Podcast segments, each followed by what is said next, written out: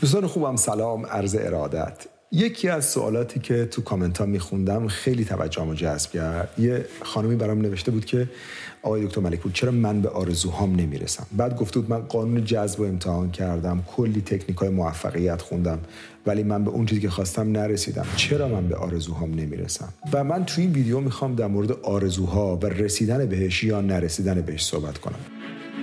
You have control of this. This belongs to you. This is yours. You're the captain. You're the master. You're the foreman. You're the general. You're the head. Don't give control of this to nobody. If you want to be successful, you have to change this. This has to change. چرا شما به آرزوهاتون نمیرسید؟ من میخوام توی ویدیو در مورد رسیدن به خواسته ها و آرزوها صحبت کنم. ببینید ما یه بحثی داریم، میگیم که هر کسی اگه برنامه‌ریزی درست داشته باشه، یعنی نوع تفکر و الگوهای فکری درست داشته باشه و عمل درست داشته باشه، میتونه به آرزوهاش برسه. خوب گوش کنید. ما توی فیزیک رسیدیم به نکات جدیدی. قبلا ما با فیزیک کلاسیک کار میکردیم که نیوتن، انیشتین، در اونها در واقع تا, تا زمان انیشتین همه فرضشون فیزیک نیوتنی بود. بعد انیشتین اومد با اون نظریات بزرگش انقلابی شگرف ایجاد کرد و بعد فیزیک کوانتوم اومد حتی انیشتین رو به چالش کشید.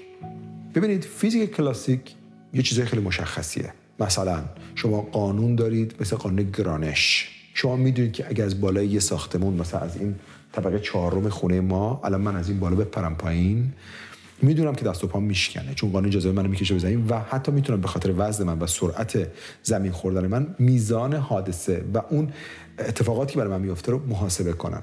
ما الان میتونیم با کسر ثانیه محاسبه کنیم که یک اسپیس شیپ، یه سفینه میخواد بشینه رو کره ما، الان راه بیفته کی میرسه. حتی با ثانیه‌اش رو میتونیم بگیم. همه چی تنظیم میشه. این میشه فیزیک کلاسیک. اما ما یه چیزی داریم به اسم فیزیک کوانتوم یا همون کوانتوم فیزیکس که خیلی از قوانین فیزیک کلاسیک اونجا جواب نمیده. توی ذرات تشکیل دهنده ما، اینجوری براتون بگم، فیزیک کوانتوم حکومت میکنه. قبلا در مورد اتم ها اسم اتم ها رو شنیدید. فیزیک کوانتوم به ما آموخت که بابا همه چیز اونجوری که ما فکر میکنیم نیست. مثلا بذار یه مثال براتون بزنم.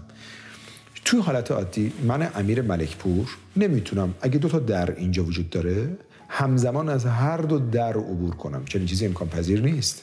من یا از این در آ میرم بیرون یا از این در. نمیتونم در یک زمان از دو در خارج شم.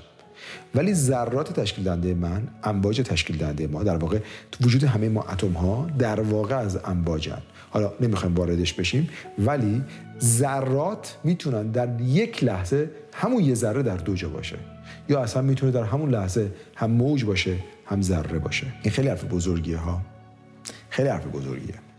توی آزمایشی اومدن چند چیز رو ترای کردن. من توی پارادایم پول ثروت در موردش خیلی صحبت کردم و بعد متوجه شدن که ذرات تشکیل دهنده ما میفهمن ما داریم نگاهشون میکنیم. مثلا این مبلی که من روش نشستم از یه سری ذرات و اتم ها تشکیل شده. این ذرات با نگاه من، با نحوه نگرش من، این ذرات، ذراتی که مبل رو تغییر میدن، رفتارشون عوض میشه. رفتن پیش انیشتین گفتن که آقا تو وقتی به چیزی نگاه میکنی اتم های تشکیل دهندش یه رفتار خاصی میکنن.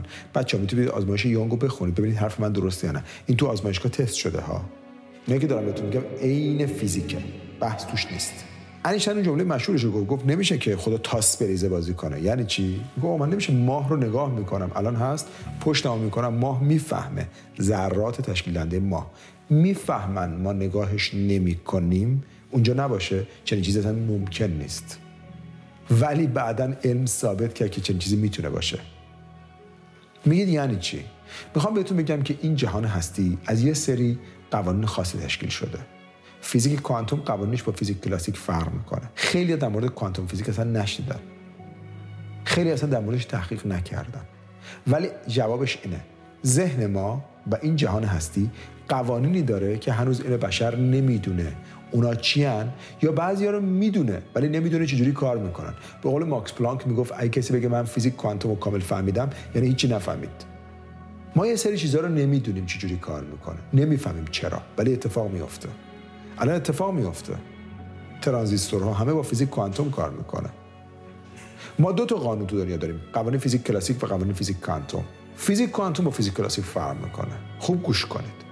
شما برای اینکه نتیجه بگیرید باید الگوهای فکری رو انتخاب بکنید که هم در فیزیک کلاسیک هم در فیزیک کوانتوم جواب میده.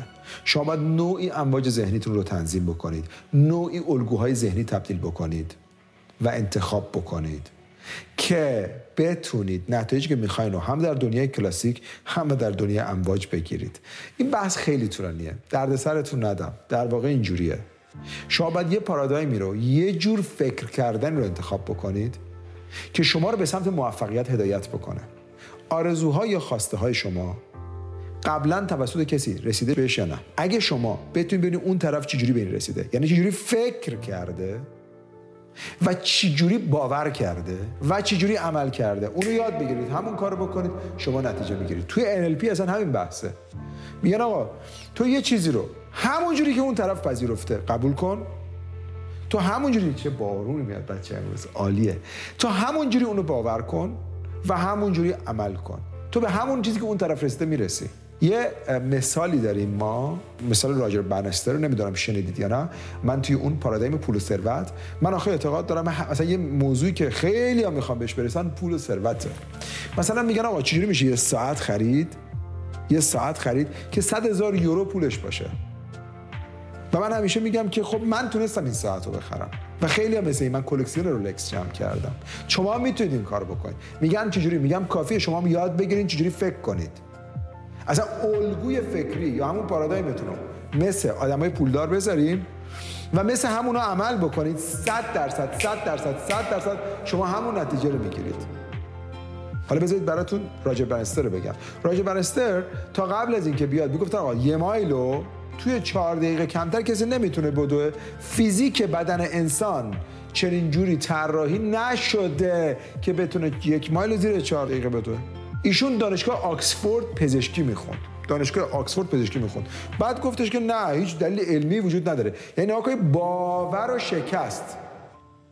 ایشون اومد این باور رو شکست که نه نمیشه زیر چهار دقیقه دوید. و برای اولین بار در تاریخ بشریت راجر بنستر با تغییر در الگوی فکری یا همون پارادایم اومد و یه مایلو زیر چهار دقیقه دوید.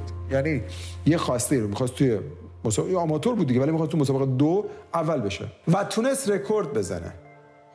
حالا یه چیز جالب براتون بگم.